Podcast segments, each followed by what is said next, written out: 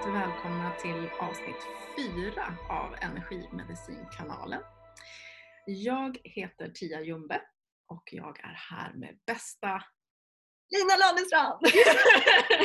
man får leka lite. Ja, det är klart man får. Det ska man göra. Jag tänker att vi börjar med att landa lite grann så bara kom till sittande med slutna ögon. Känn underlaget under dig. Mjukna lite i magen. Släpp ner axlarna. Mjukna i käkarna. Bara bli medveten om andetaget.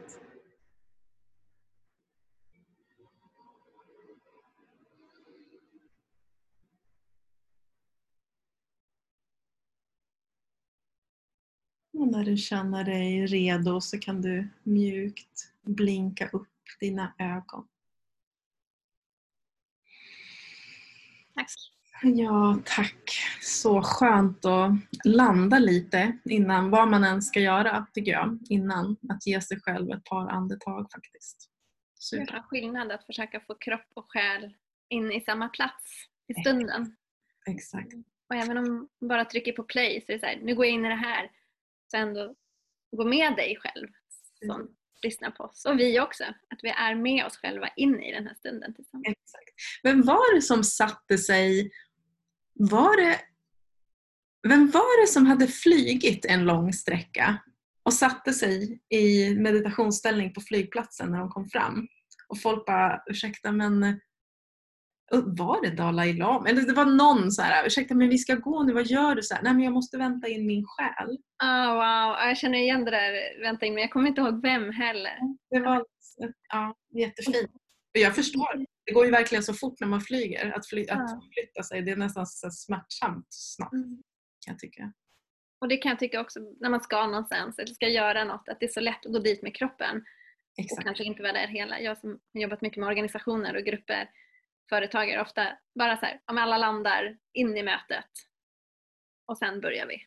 Då är vi där, inte bara fysiskt utan själsligt också. Just det. Bra. Men vad härligt. Ja, nu ska vi köra igen. Det var ett tag sedan. Jag är så supernyfiken på vad du har berättat om idag. Jag vet ju lite grann. Precis, för vi, idag så har vi varsitt tema med oss och jag har ju temat odling. Jag tyckte det var så otroligt intressant. Det tycker jag alltid, men i år, det är som att jag i min andliga utveckling kommer, jag blir mer och mer fysisk i min andlighet. Alltså den är, förut var det jättemycket änglar och enhörningar och glitter och så här, skallror och stenar och kristaller. Det är det fortfarande. Men min andlighet är ännu mer natur och djur och, och det här fysiska som man kan ta på. Och i odlingen så lär jag mig så otroligt mycket om andlighet och livet och mig själv och det som växer. Så jag känner att jag ville dela och prata lite om det. Ja, det låter superspännande. Du har odlat? att odla på i år också. Ja, har du odlat någonting i ditt liv? Nej, alltså inte mer än på balkongen. Och Mm. Ja, jag har ju någon dröm om att vara så självförsörjande på grönsaker. Det skulle vara fantastiskt. Men jag är osäker på hur jag skulle få ihop det. Och som väldigt, väldigt många vet så drömmer jag ju om att flytta till Gotland. Men, och där ser jag ju framför mig hur jag odlar. Men jag är osäker på hur jag skulle få ihop det med alla andra drömmar. Men, så jag är super, jag följer dig med sånt otroligt intresse. Jag tycker det är så här, du lever typ lite grann den dröm jag har haft länge.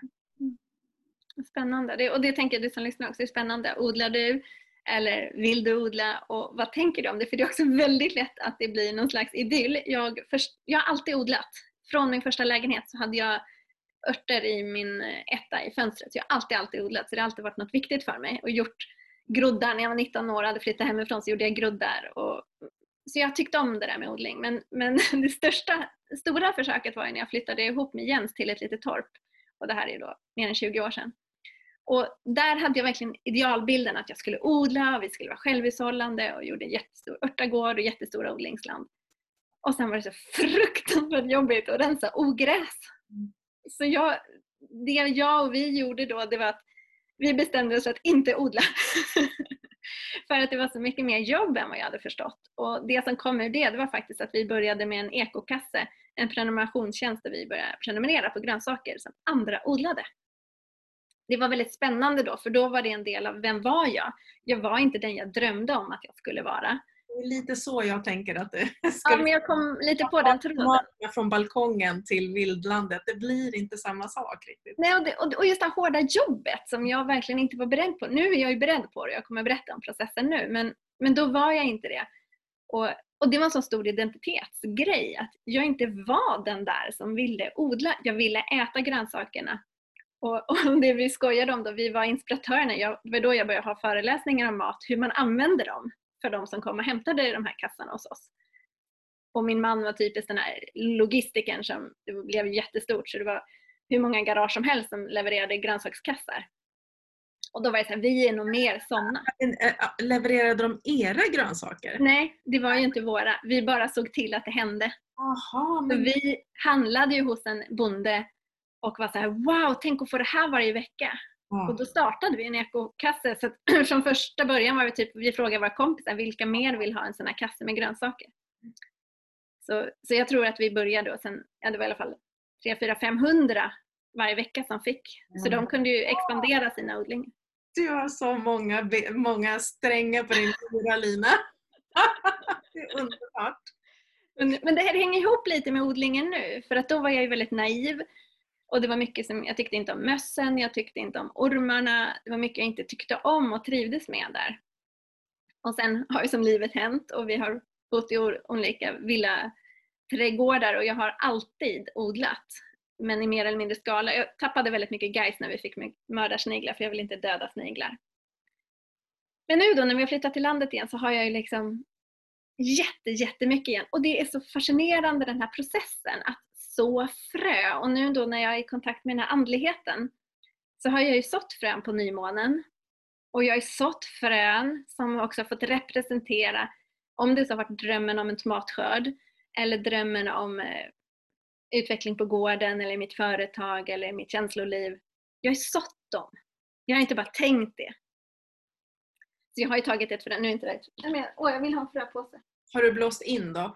Jag har liksom i intentionen ibland blåst in och ibland bara. Och så har jag sått och sått och sått. Och det blir ju en sak om man gör det med några frön. Men jag har ju haft mängder av frön jag har sått.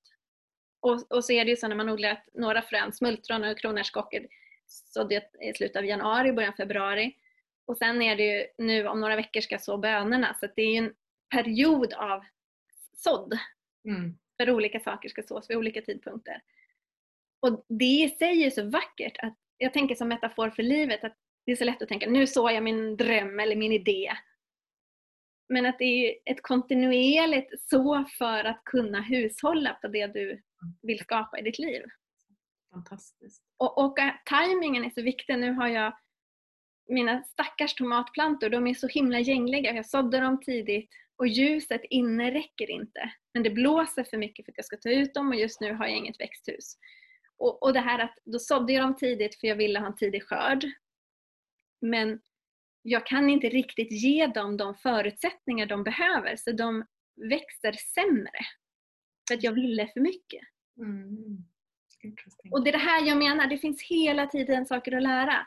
Och, och vad gör jag då? Det här, det här, om vi tar tomaterna som har skjutit i höjden och blivit gängliga för att de får för lite ljus. Mm. När jag då, nu börjar jag sakta ta ut några och, och försöka förbereda dem på det. Då sätter jag dem längre, djupt, djupt, djupt ner så de blir låga, så de ser små ut. Mm. Mm. Och jag tänker när vi drömmer om något, vi har en stor idé och så sår vi den och så tar vi hand om den. Om den växer för fort så kan den bli precis som här, gängligt. Att, och då är de ju väldigt sköra för att gå av helt. Mm. Precis som våra idéer och drömmar. Om vi kanske speedar på dem istället för att lyssna in vår själ, istället för att ta hand om hur mycket ljus vår idé behöver, hur mycket behöver vi prata med någon eller vara i tystnad.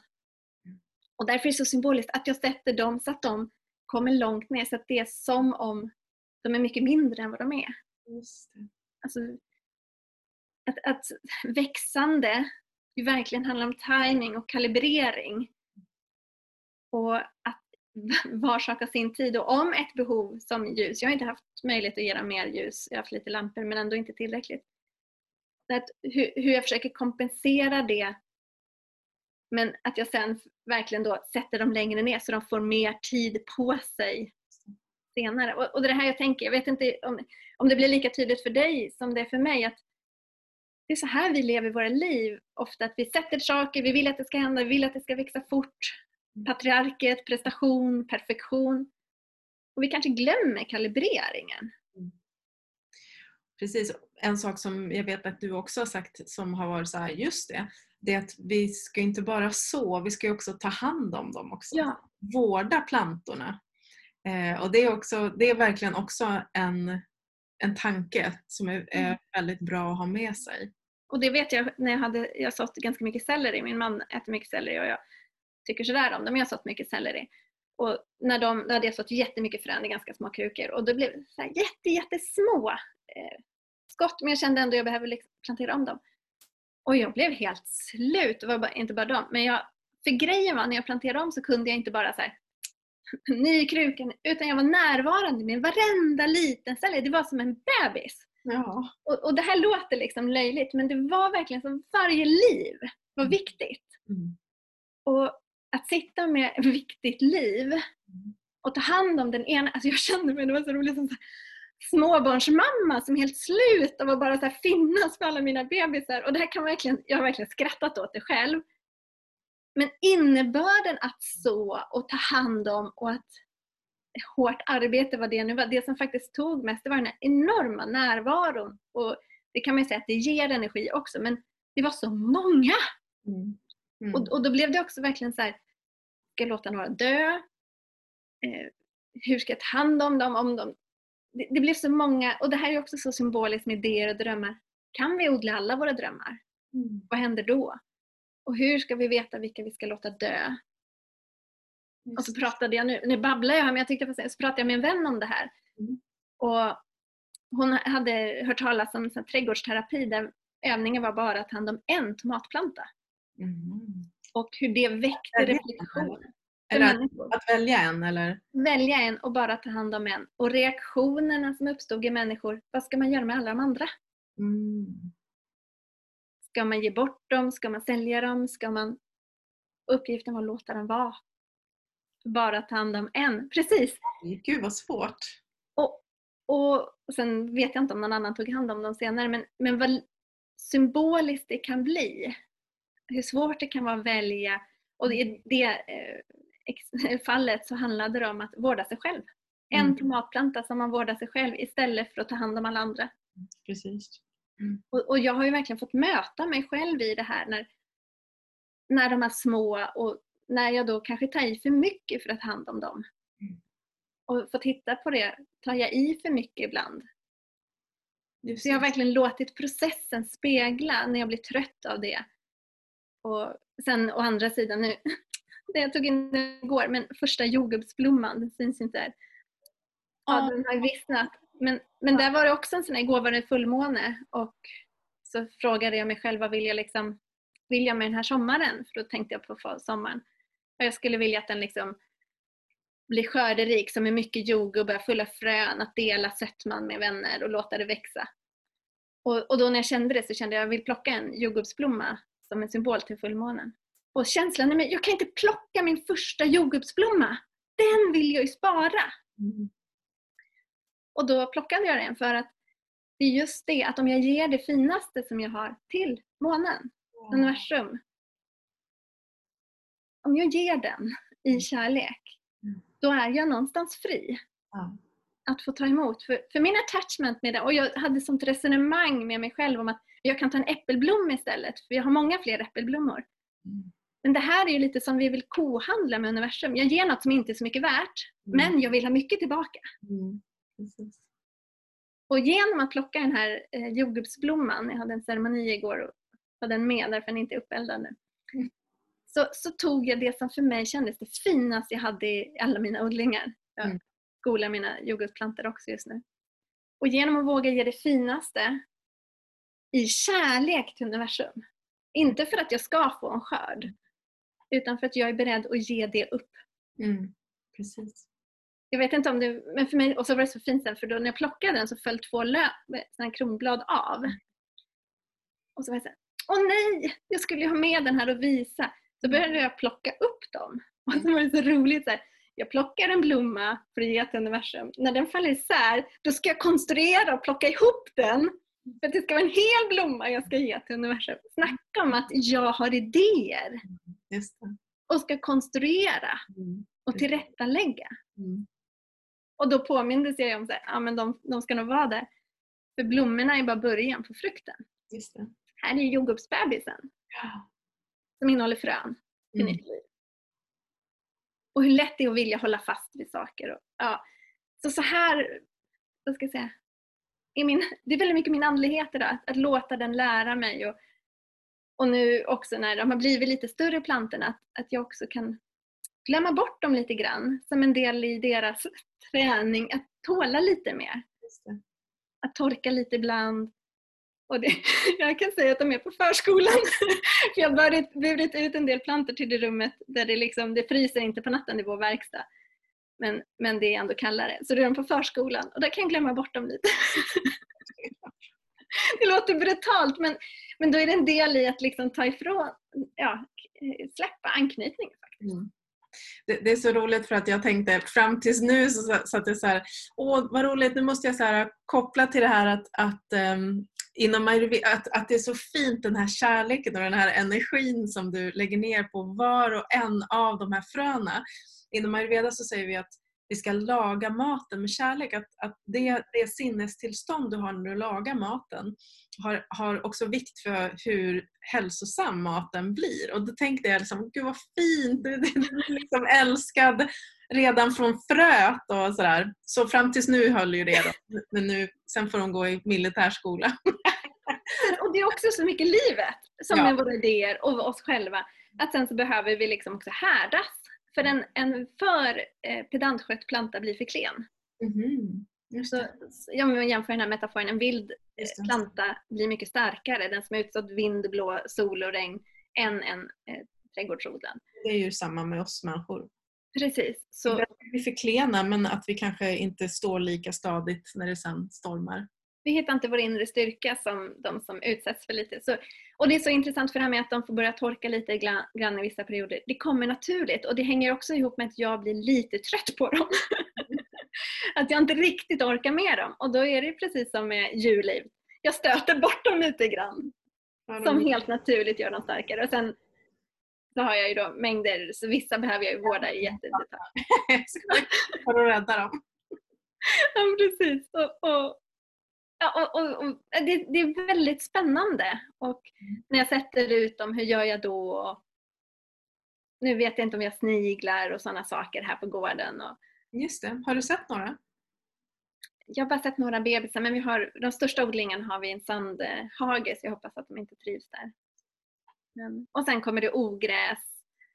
Och det tycker jag är fruktansvärt tråkigt att rensa ogräs. Och det kan ju andra tycka är väldigt meditativt. Och då är det också intressant symboliken. Hur låter jag mig vara? Jag kommer ju behöva rensa. Mm. Men det, det finns så mycket speglingar. Har jag svårare att rensa i mitt liv? Ja, det är ganska stökigt här jag sitter. Mm. Eh, har jag lätt att hitta på nya idéer fast det är stökigt? Ja. och, och, genom att då en, jag måste ju rensa ogräs. Mm. Så blir det också en skolning av mig. Fantastiskt. Men utan att förtrycka mig. Jag går inte och skäller på mig själv för att jag är dålig på att rensa ogräs. Och jag skäller faktiskt inte, nu ser jag inte mitt skrivbord här men det är väldigt starkt. Jag skäller inte på mig men jag kan tycka ibland att jag skulle vilja vara lite mer ordningsam. Men, men är ni med i den här processen? Hur det hela tiden speglar? Jättefint. Mm. Jag tycker också att det är så spännande att du har de här tankarna. Och så vill jag så här, men gud, skriver du ner? När får vi läsa boken? det, det, det är nog jag som läser boken. Det känns som att jag blir, går i skolan faktiskt. Ja men det är jättefint. Det är fantastiskt. Och det är det är ju på samma sätt. Det finns ju den här symboliken. Mm. Och jag, nu tänkte jag säga inom alla områden men jag menar särskilt när vi jobbar med naturen och växande. Ja. För växande är växande på något sätt. Precis, det är samma tillväxt. Om vi vill växa som själar, människor, i vår hälsa, i vår energi. Mm. Så handlar det om att odla. Och vad är det vi sår? Vad är det vi vattnar? Vad är det vi vårdar? Mm. Och hur förhåller vi oss till det som växer när det blir gängligt? Skäller vi på det? Klipper vi ner det? Eller Sätter vi den längre ner? Bromsar vi eller gasar vi? Och, och hur lär vi oss? Den du sagt längre ner, den får Ja. stöd av Moder Jord också. Precis! Mer hållen av henne där. Precis. Tänk om vi gjorde så med våra lite för snabbt växande idéer, att vi liksom gräver dem längre ner. Som egentligen då i vårt perspektiv, vi backar dem. Mm. Vilket ger dem, jag menar en, en tomat som blir nedsatt ordentligt så, den kan ge en stor skörd och bli stor och kraftig sen. Mm. Så om vi har det för våra idéer eller drömmar, om vi vågar backa dem, ta dem till jorden, låta dem få näring, låta dem få stöd. Mm. Just det. Fint. Så det känns verkligen som att jag undervisas av naturen och jag kan känna, det måste jag dela med att jag har tagit björksav också, jag kan känna naturen i min kropp, jag kan känna en helt annan kontakt. Jag har ju tagit björksav och första året vi har många björkar och det har varit, Lite, kan inte du berätta lite kring hur? Ja. ja, det kan man inte göra längre men det man gör är ju att man gör ett litet hål, frågar björken får jag lov? Och det är det här som är så roligt, Göra det på vilken, i vilket område som helst va? man behöver ju liksom ha björken i sin trädgård eller hemma eller fråga ägaren. Just det. i marken. Men också där att leva andligheten. Fråga björken, får jag lov att ta av din sav? Och lita på känslan, säger den ja eller nej? Mm. Och sen borrar man ett litet hål, sätter i sugrör och sen så sätter man fast en flaska, en plastpetflaska som man virar med ståltråd. Så droppar ju saven ner i flaskan. Och den här saven är väldigt näringsrik och den är, framförallt så är den väldigt eh, den hjälp, det är lättupptaglig vätska så att den innehåller mycket elektrolyter så om man dricker den så är det som en sportdryck. Det är lättare att ta upp den. Så när jag drack mycket så jag behövde inte kissa så mycket som jag drack. Om jag dricker vatten så behöver jag kissa ut det. Men här, det kändes verkligen hur mina celler tog upp saven. Mm. Och det var fantastiskt att gå ut på morgonen och dricka mm, morgonsvalsav. Mm. Men Men vad, plockade du den direkt från trädet och drack då? Alltså, ja, då hällde jag ur flaskan. och hur länge, kan den, hur länge rinner du ur trädet då? Ja, det där, vi, jag vill inte ta så mycket så eftersom vi har många björkar så kanske det stod två dagar eller någonting sånt. Och sen får man plugga igen va? Precis, man pluggar igen. Tackar för trädet, tackar för saven Mm. och sen så gav vi nya. Och det var två saker som jag ville berätta med det här. Dels så har jag upplevt ett enormt, jag nämnde det för dig innan, flöde i mitt liv i vår. Och jag har verkligen känt det som att det har varit flöde av sav. Alltså, det, kom, det har flödat så mycket in i mitt liv. Och när jag frågat mig, så här, ska, ska jag pausa det här? Ska jag stanna nu? Ska jag lugna? Då var det så här, ta vara på flödet som är nu. Mm. För saven kan man bara ta fram till att det är dags för knopparna att börja eh, brista ut för då behöver ju trädet själv saven till sina blad. Och Det är också vacker metafor för flöde och flow, att inte alltid vara i det. Just Men när flödet är, få lov att vara där. Mm. Jag, nämnde, jag älskar mitt arbete och jag har jobbat lite mer sista månaden. Och mer än, för mig kanske det är lite drygt heltid. Annars kanske jag jobbar 75%. Och då har jag varit såhär, låt mig njuta av det. För en del av mig har tänkt såhär, men nu striktar vi ner, nu får du minska ner. Så här flödar och nu håller det på att balansera sig igen. Min nivå. Det var den ena saken. Den andra var att en dag så kände jag, jag höll på i stallet och så var det som att jag kände björkarna. Och då kom jag springande till mina man för vi hjälps åt med saven. Vi måste, vi måste avbryta savtagningen nu! Det var som, så här, det var som nu larmar det. Och då, vi skyndade oss ut för då var det så här, tack, tack, tack, nu är vi färdiga. Nu ska vi inte ta mer av saven. Mm, wow. Och, och det var verkligen en känsla i min kropp. Mm. Och det är det här jag tror, att leva i kontakt med naturen. Att ta den när vi får, tacka Mm. för den. Och så, det var verkligen så viktigt för mig när jag kände det där, men nu är det stopp. Mm. Och jag kan inte säga om det var sant rent biologiskt, men i mig sa det stopp. Mm. Och då så viktigt att jag lyssnade Mm. och följer det som naturen eller jag känner. Mm. Och hur det här sätter mig i synk, att få känna livet som björksav men också få säga tack, nu räcker det. Mm. Du, du verkar vara, eller jag känner ju dig och jag vet ju att du, du är väldigt mycket i kontakt med dig och med själen, med naturen, med universum. Att du liksom verkligen att du är i flödet och kanalen lever det livet. Jag är inte säker på om jag har frågat den här frågan förut men jag är 100% säker på att det sitter lyssnare och ställer sig frågan Men hur gör man? Hur kommer man dit? Hur kan man så här, äh, lära sig att leva det här livet som du gör? Det, och det, det, första svaret som kommer, det är jag som lär mig. Alltså jag går i skolan. Jag, jag tror att det handlar jättemycket om min för, mitt förhållande med det som är livet. Att jag är en elev. I'm a student of life.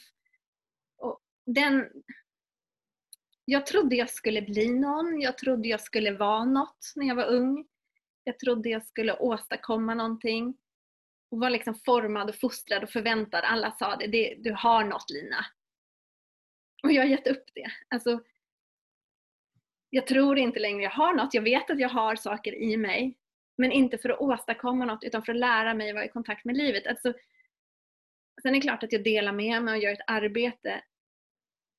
Men det är för att jag inte kan låta bli, inte för att jag vill åstadkomma jag vill förändra och för att utveckla världen så, men, men det är genom det jag lär mig, det jag får uppleva som jag Alltså jag kan nog säga att universum undervisar mig och naturen undervisar mig och om jag lär mig saker så vill jag gärna dela det som jag pratar om nu.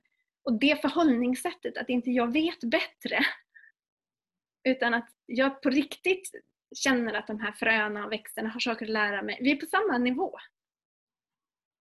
Jag hade i helgen en dialog med några tonårskillar som är nära i familjen om, om myror i skogen. Eh, där vi tittade på hur myror höll på. Och att när vi är i skogen, då är vi, myrorna, vi är gäster i myrornas värld. Och vi pratar om när får man döda en myra. Men kommer myran in i mitt kök, då vill inte jag ha en myra och då kan jag döda en myra. För i mitt hem vill jag inte ha myrorna.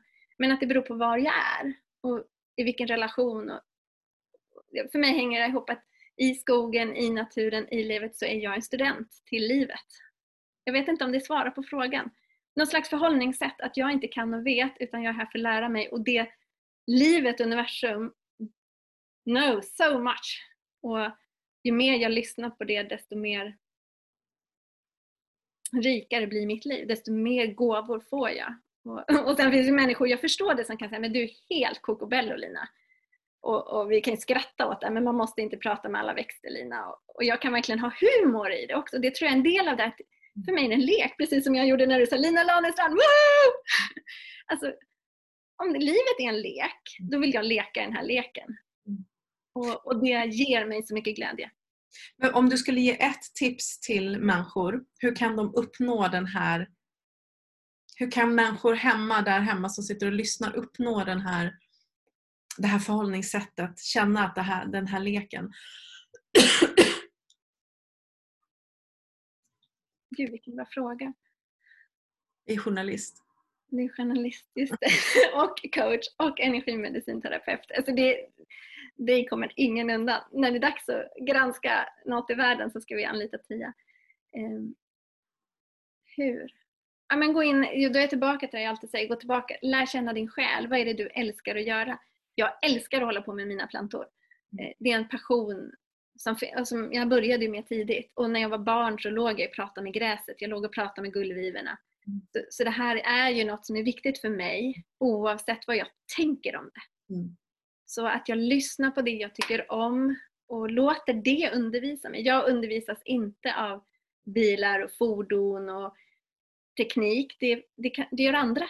Mm. Alltså det finns överallt, livets visdom.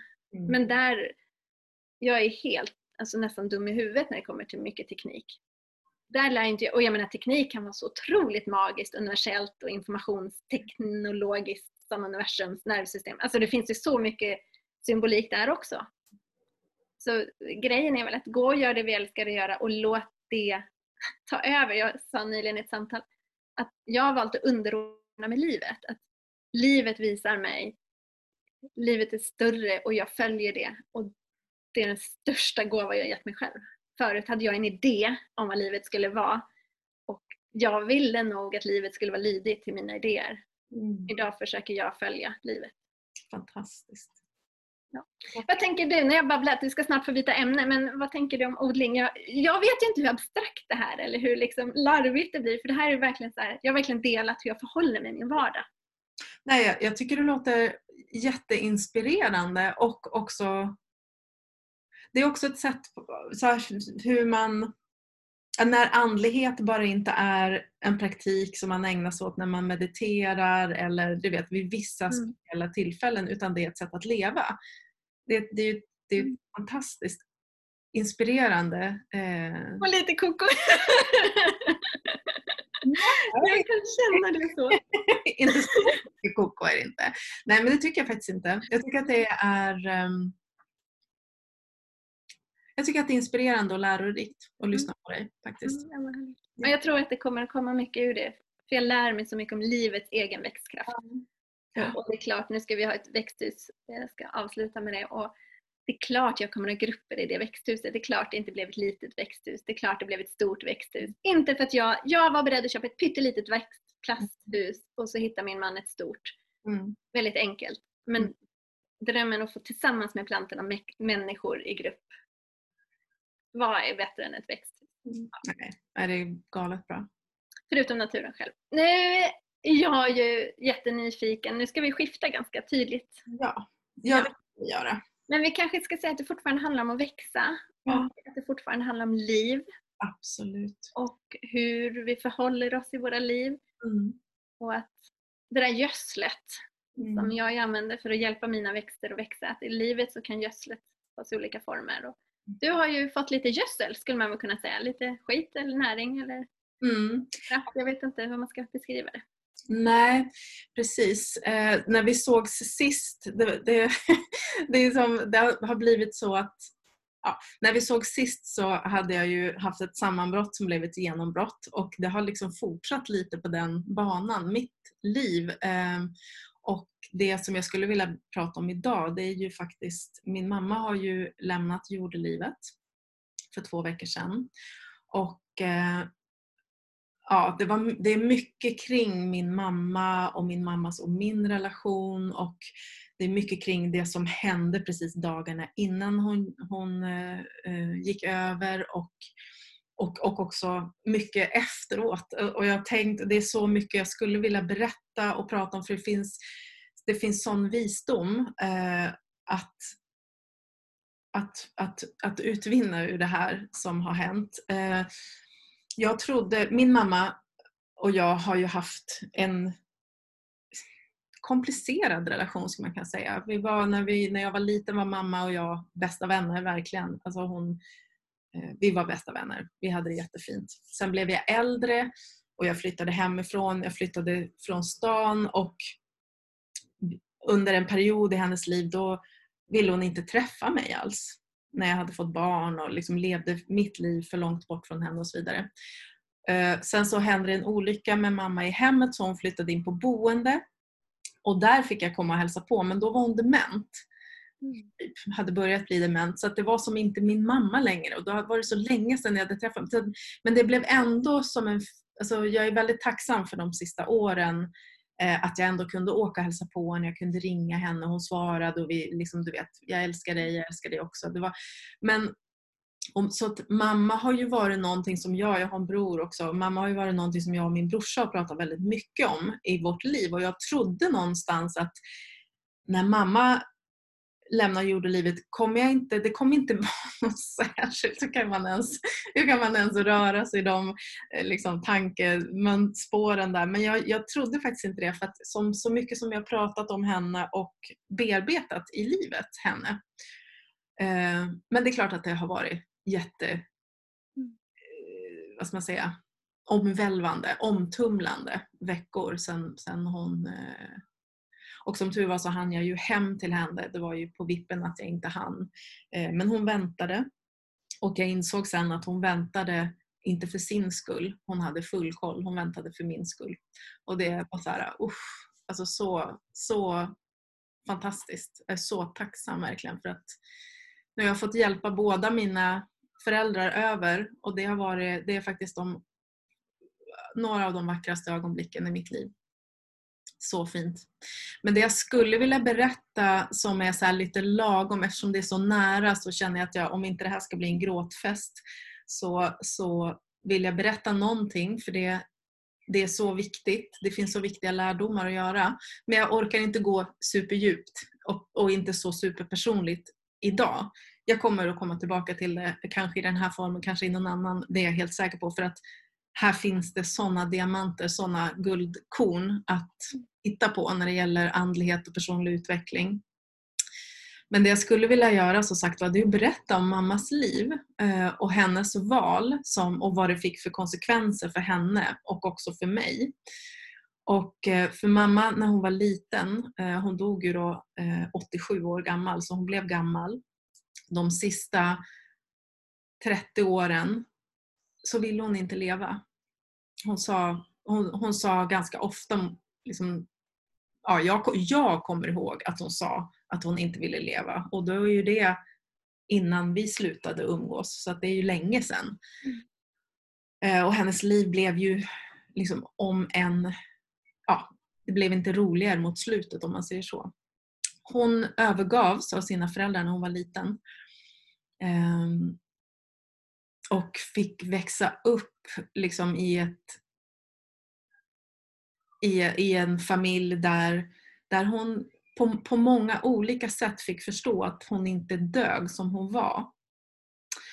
Eh, så dels traumat att ha blivit bortlämnad, hennes föräldrar ville inte ha tillbaka henne när, när, de väl, när det väl uppdagades att, att det, de hon bodde hos inte var hennes föräldrar. För det var inte heller någon som sa det här. Oj. För långt, långt senare fick hon höra det på byn så att säga. Oj. När hon var i skolåldern. För de, hennes föräldrar hade inte råd att ha henne. Så hennes föräldrar gav bort både henne och hennes två syskon till andra eh, som skulle ta hand om henne. Eh, det här var ju krigstider då. Och de hade det dåligt ställt. Så när de fick det bättre ställt efter några år då tog de tillbaka hennes systrar men hon fick fortsätta bo där hon bodde. Och hon var ju så liten när hon flyttade dit så att hon hade väl ingen uppfattning om att det här kunde vara något annat än hennes föräldrar. Men som sagt var, det, det kom till henne liksom bakifrån, bakvägen att de flickor hon var och lekte med och deras föräldrar faktiskt egentligen var hennes systrar och hennes föräldrar. Så att det var så här, äh, det, var, det måste ju ha varit fruktansvärt förstås. Och, ehm, och som sagt var, där hon bodde så hade hon en väldigt kärleksfull pappa då. Men en ganska hård och stram mamma som gjorde allt. Så, du vet, permanentade håret på henne, la gurka i ansiktet för att få bort fräknarna, lärde hur, hur, henne hur hon skulle gå och stå och sitta för att hon skulle duga. Liksom. Så att det hon fick med sig var ju en en grundtrygghet som var otroligt eh, eh, ja men den fanns inte riktigt. Och hon eh, ha, hade alltid så här, eller fick ju förstås med sig att hon inte var värd någonting och att hon inte eh, dög som hon, som hon var. Och, och det var ju med de här sanningarna som hon levde sitt liv. Utifrån de här sanningarna hon levde sitt liv. Vilket innebär att hon, ehm, hon gifte sig med, med, en, med min pappa då som, var, eh, som också har en traumatisk uppväxt bakom sig. Eh, deras förhållande var, var, var ju fi, fint och roligt och härligt men hade sina destruktiva inslag. De drack ganska mycket. Hon eh, lät ju ingen komma nära sig. Hon hade hon hade ett par vänner men när, det, no, när vänskapen utmanades på något sätt, någon flyttade, någon blev sjuk allvarligt långvarigt och var på sjukhus, så var det som att då, då fick det sippra ut i sanden för det som kunde liksom inte, och nu när jag säger det så ser jag att det var exakt det som hände med mig.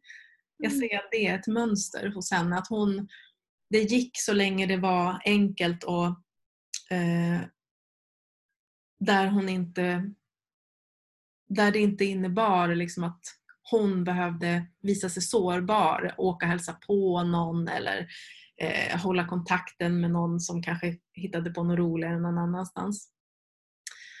Eh, och eh, ja, Ja, vet, men de, det var mycket alkohol. Nästan varenda helg drack de och de eh, hade bråkade fruktansvärt mycket, mamma och pappa. Eh, väldigt destruktiva bråk. Och så mamma och mamma var väldigt kreativ och väldigt rolig och ja, hela barndomen som sagt var, var vi väldigt, väldigt goda vänner. Det är ju fantastiskt i sig att kunna bli så nära och vara goda vänner och ha roligt med det här du beskriver.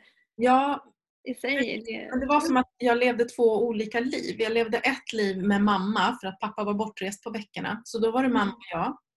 Och då var vi tillsammans och vi hade en häst vi tog hand om tillsammans. Eh, vi var ute och gick med hunden. Vi, någonstans så hade, för du vet hon hade växt upp med en pappa, eh, styvfar då, som gav henne jättemycket kärlek och en ganska hård och sträng mamma.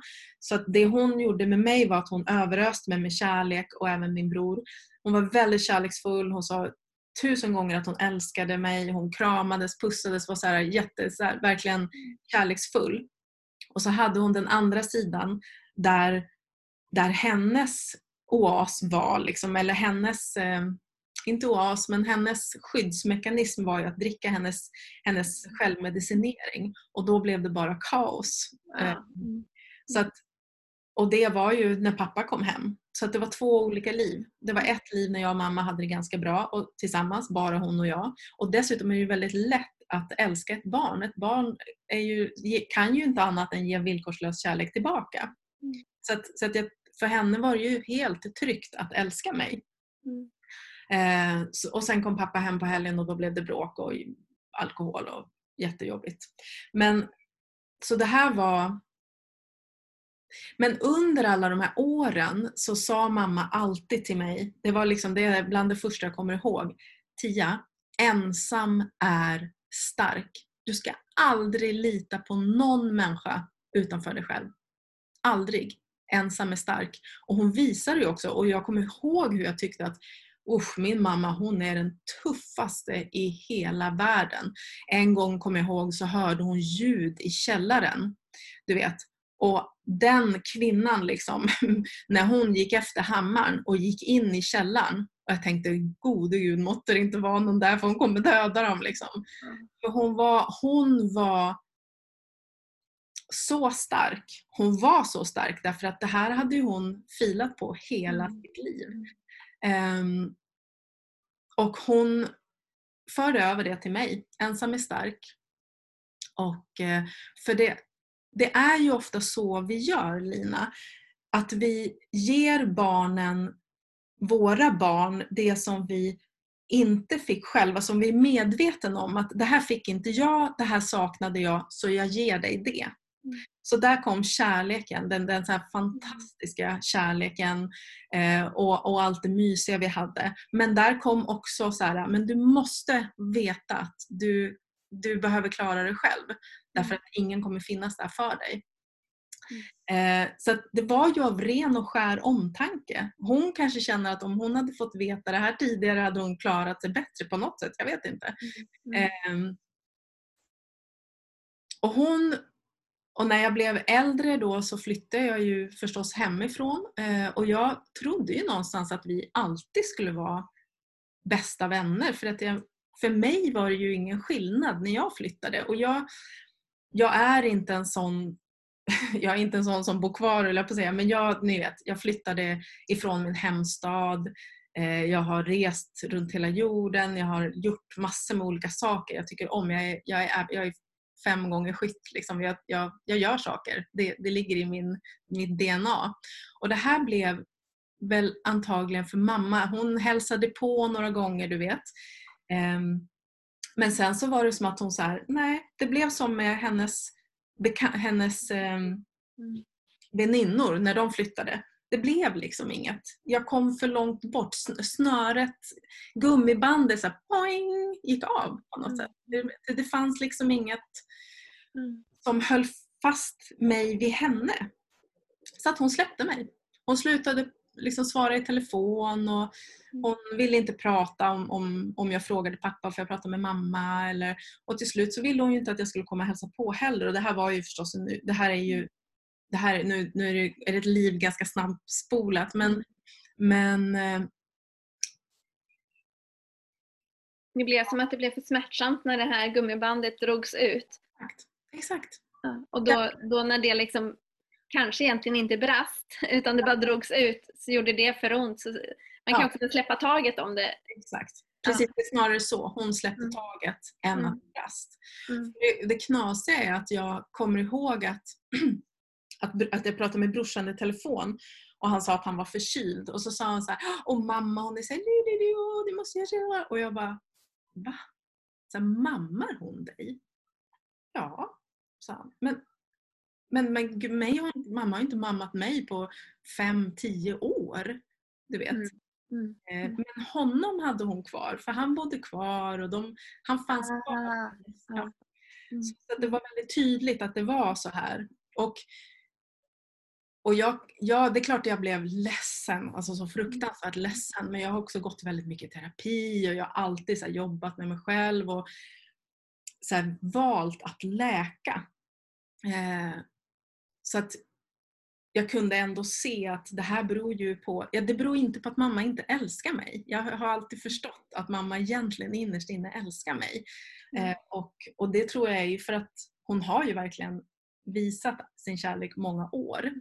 Eh, men det som också var, eh, det som också är jag tappar tråden lite grann. Men, men det, det, för det är svårt att veta hur mycket ska jag berätta och hur, hur liksom långt. Ja. Men det som var med mamma eh, hela sitt liv, så hon, mamma trodde ju inte på läkning, att läka eller att man kunde läka. Mm. Eh, jag vet inte ens om hon blev, från början av sitt liv blev, det här är en annan generation, min mamma är född 35. Eh, så det är ju an, alltså, nästan två generationer tillbaka. Och hon, jag vet inte om hon någonsin ens förstod liksom att, eller att det fanns terapi du vet, på den tiden och än mindre energimedicin. Men jag vet att, och, och det gjorde att hon levde med de här sanningarna om att ensam är stark, jag måste klara mig själv, men jag är inte värd någonting. Och denna smarta, vackra, eh, fantastiska kvinna strävade inte så jädra högt i sitt liv. Utan hon så bytte jobb och liksom så här små, men det blev inte högre eller mer åt det håll hon ville utan det blev lite grann på samma nivå. Hon var som sekreterare men egentligen hade hon potential för så otroligt mycket mer. Eh, men hon som, du vet, nej men man sträcker sig inte så himla högt om man inte tror att man är värd någonting. Förhållandet och relation med pappa var så här, och, och jag vet, jag, så, jag var så liten första gången jag sa men varför skiljer ni er inte? Ni är inte lyckliga ihop. Ni dricker, ni bråkar, ni slåss. Varför skiljer ni er inte? Och då var det ju, då hade det ju med, ja, det hade, hon, hon valde helt enkelt att vara kvar. Och det har ju också med det här, vad är jag värd? Är jag Mm. värd mer än det här? Ehm, och en grundtrygghet i att kunna skapa ett eget liv och så vidare. Så att hon var kvar i förhållandet. Ehm, och hon, när hon var 60 typ och jag var då 25 kanske. Då, 28 kanske. Då, då sa jag faktiskt till henne, för då, hade- då hade jag liksom någonstans fått nog för hon skällde ut mig för hon, hon, ja, det, hon, var, hon betedde sig illa en gång när, när jag var hemma där. Och sa att men mamma vet du, jag tycker att du ska gå i terapi. Därför att jag, det finns, man behöver inte må dåligt. Och jag ser det här, ditt agerande som att du, det är ett tecken på att du mår dåligt. Du mår inte bra. Vi kan ta, du, det går att ta tag i det här. Det går att läka.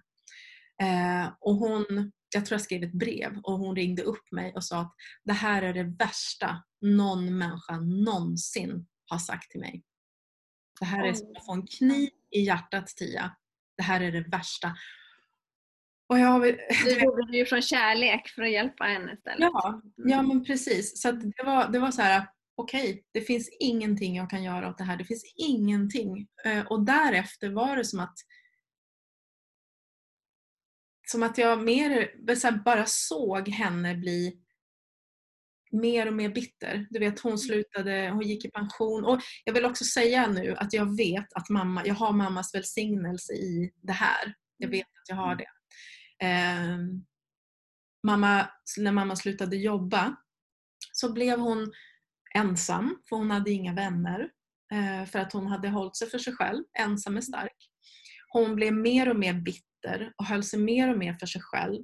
Och till slut blev faktiskt min mamma galen. Mm. Hon blev faktiskt galen. Mm. När, när hon hade, eh, var med, hade varit med om den här olyckan i hemmet så hade hon Alltså det här, är så, det här är så he- hemskt men hon var en galen person. Hon var ovårdad, hon var smutsig, hon hade tover i håret, hon hade travar av reklam på köksbordet, alltså vi snackar de här travarna. Eh, där hon hade så här föst åt sidan lite som hon kunde sitta och äta. Hon hade, det här låter helt galet och det var galet. Hon hade Läkerol, tomma Läkerolaskar i ett helt köksskåp. Ni vet.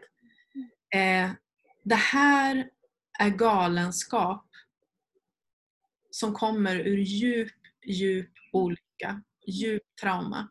Mm. Och, och det är anledningen till att jag berättar det här. Mm. Därför att det handlar om att välja att läka och att tro på att vi kan läka. Och att alldeles oavsett vad livet har gett oss så kan vi välja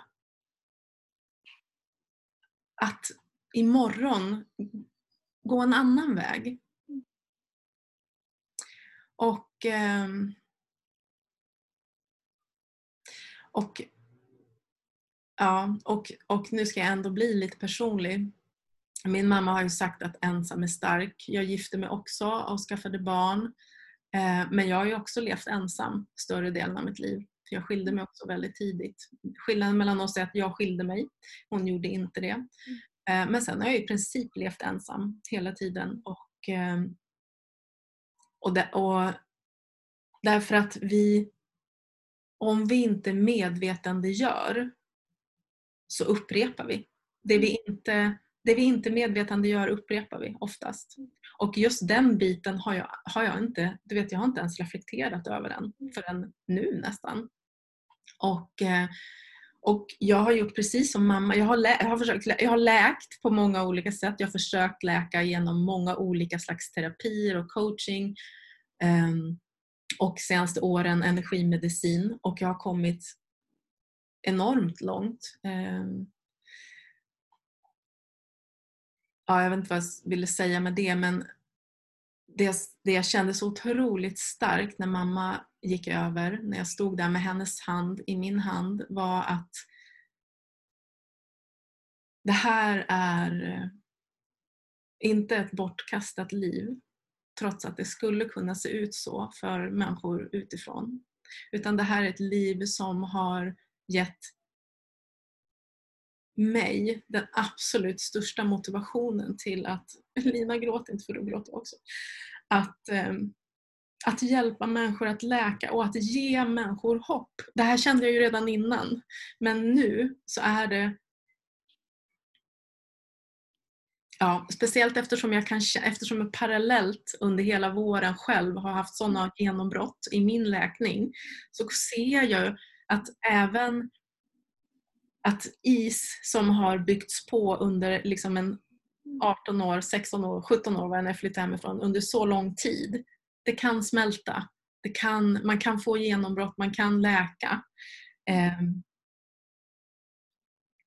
väldigt, väldigt svåra trauman. Så med den vetskapen och med mammas välsignelse och hennes erfarenheter och liv så, så finns det inget annat för mig än att ja, vilja ge den, den, den visdomen vidare. Otroligt vackert, så otroligt vackert. Och så, och så fint för henne att få ge det också. Ja. Att, att, att få vara en del i den bricka som med sitt liv ändå ger dig det nya och dina barn och det som finns där, att, att också med sitt eget liv. Jag brukar säga en sak, min pappa dog ju tidigt och vad dog de för att lära oss? Mm, just det, precis. Det, det, och det är inte något vi bara ser med huvudet utan det har varit, min pappa har varit död i 20 år. Mm. Men, men det finns, och det är som att hon har dött för att lära dig det här. Att hon, och, och nu menar jag inte att det var det som var syftet och planen och bla bla men, men att för vår skull så har vi fått någonting som blir så starkt. Men som också kan dö med dem. Som, som vi kan föra på ett nytt sätt vidare och det är ju en enastående gåva om vi kan se det. Exakt. Och, och jag skulle vilja säga, för det här, det här touchar en grej som jag, vi kanske har pratat om tidigare, men kan, så här, du säger så här, att mamma dör för att jag lär mig.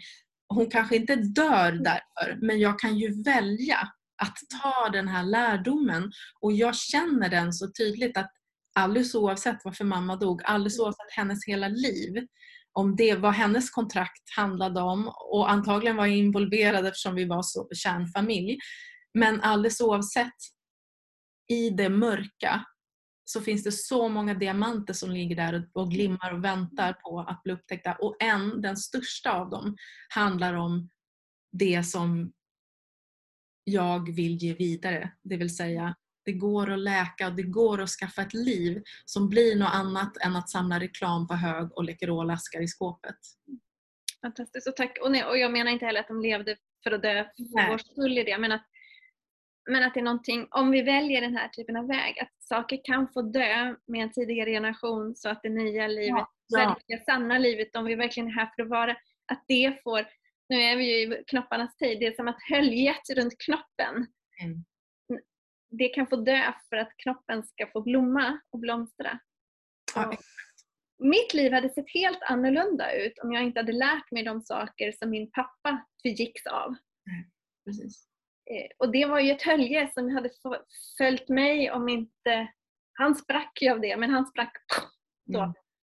För mig är det ett hölje som jag har kunnat låta läka som dig så att jag kan öppna och blomma. Och vad betyder att blomma? Att få vara där man är kanske. Och jag är inte färdig med det, det var inte så jag menar. Men, men det är något vackert i att det gamla för oss får också släppa taget så att vi också får kvar kärleken i det. För det är fantastiskt att höra dig tala om din mamma och vi känner ju den kärleken och den blir ju också ännu starkare när du kan ta emot gåvan som finns i hela hennes liv. Mm. Precis. Och det jag skulle säga var att, att jag trodde ju någonstans att jag hade lärt mig. Eller ni vet, det handlar, alltså skillnaden är ju att läka. Mamma trodde ju att hon gav mig en visdom när hon sa ensam är stark. Mm. Och, eh, och när hon gav mig all den här kärleken som hon upplevde att hon hade saknat. Det upplevde hon ju var visdom. Men skillnaden var att det var oläkt visdom. Det var hennes egos visdom. Och, och antagligen generationstrauma som hon för vidare. Um, så för att inte föra vidare det så behöver vi läka. Vi behöver gå igenom den här transformationen, den här elden och bränna upp det gamla. Som annars håller oss fångna mm. i det vi fostrats till. Och det är det vi så mycket känner i patriarkatet. Vi är alla fostrade att hålla tillbaka, förminska oss, inte vara de vi är, inte visa oss och allt, allt, allt som finns i det här förtryckarlivet självt. Mm. Och, och, det är det som någonstans blir frigjort. Ditt liv blir som friare. Det är så intressant därför att nu har jag varit i en process väldigt länge och snart ska vi sluta för nu har det snart gått en hel timme här. Men jag har ju varit i en process väldigt länge, vi sa det innan, nästan hela, alltså hela ända sedan i januari. Ehm, det är maj nu. Jag bara säger det. Ja, ända januari till maj. Och det har varit otroligt omvälvande och det har varit som jag också berättade, så här, käftsmäll på käftsmäll. Och, och jag skrattar men det har nästan varit fånigt mycket här på slutet. Eh, och någonstans mammas bortgång som någon slags crescendo. Eh, och som en, så här, en återfödelse och till någon slags en, en återfödelse till mig. Till den som är jag. Och det intressanta är att efter mamma så har jag kommit i kontakt med en sårbarhet, på tal om att vara rädd och mm. ensam är stark, som är bortom allt jag har känt tidigare. Som, mm. alltså mitt hjärta är vidöppet mm. och det kan vara en, en, en del av att en nära och kär har gått bort. Men jag tror också att det var något som var väldigt, väldigt redo att rensas bort, att försvinna och att det det försvann med mammas ja, bortgång. Otroligt vackert och det, det, är så vackert att få Det är också vackert att hon får finnas med dig i det och ge dig det. Och att ge dig livet två gånger på något sätt. Att, att ge dig livet från början men också ge dig chansen att leva läkt och hel och få vara hela du. Och det, vad är större än det? Nej. Att vi alltid varje dag kan liksom få välja den på nytt, att få bli de vi är.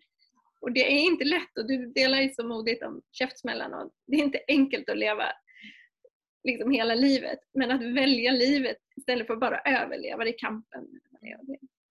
Tack snälla för att du delar, otroligt berörd, otroligt vackert. Jag tror du berör väldigt många, jag tror du väcker mycket i, liksom, i de som lyssnar och, och du som lyssnar, det är också att vi alla har vår resa, ingenting kan liksom vägas eller mätas eller jämföras men det finns diamanter och guld precis som Tia pratar om i allt och att också prata om det precis som Tia gjorde nu kan vara otroligt läkande. Och du behöver inte vara till en terapeut men kan du hitta någon du kan tala, berätta om dina föräldrars liv eller så är det också oerhört läkande att, att göra en egen, jag brukar, eh, man kan göra som en, en tidslinje, rita sitt eget liv, det som har varit upp och ner och titta på det, lyssna på det, prata med sig själv för att hjälpa sig själv att läka och sen som både du och jag har gjort också ta hjälp.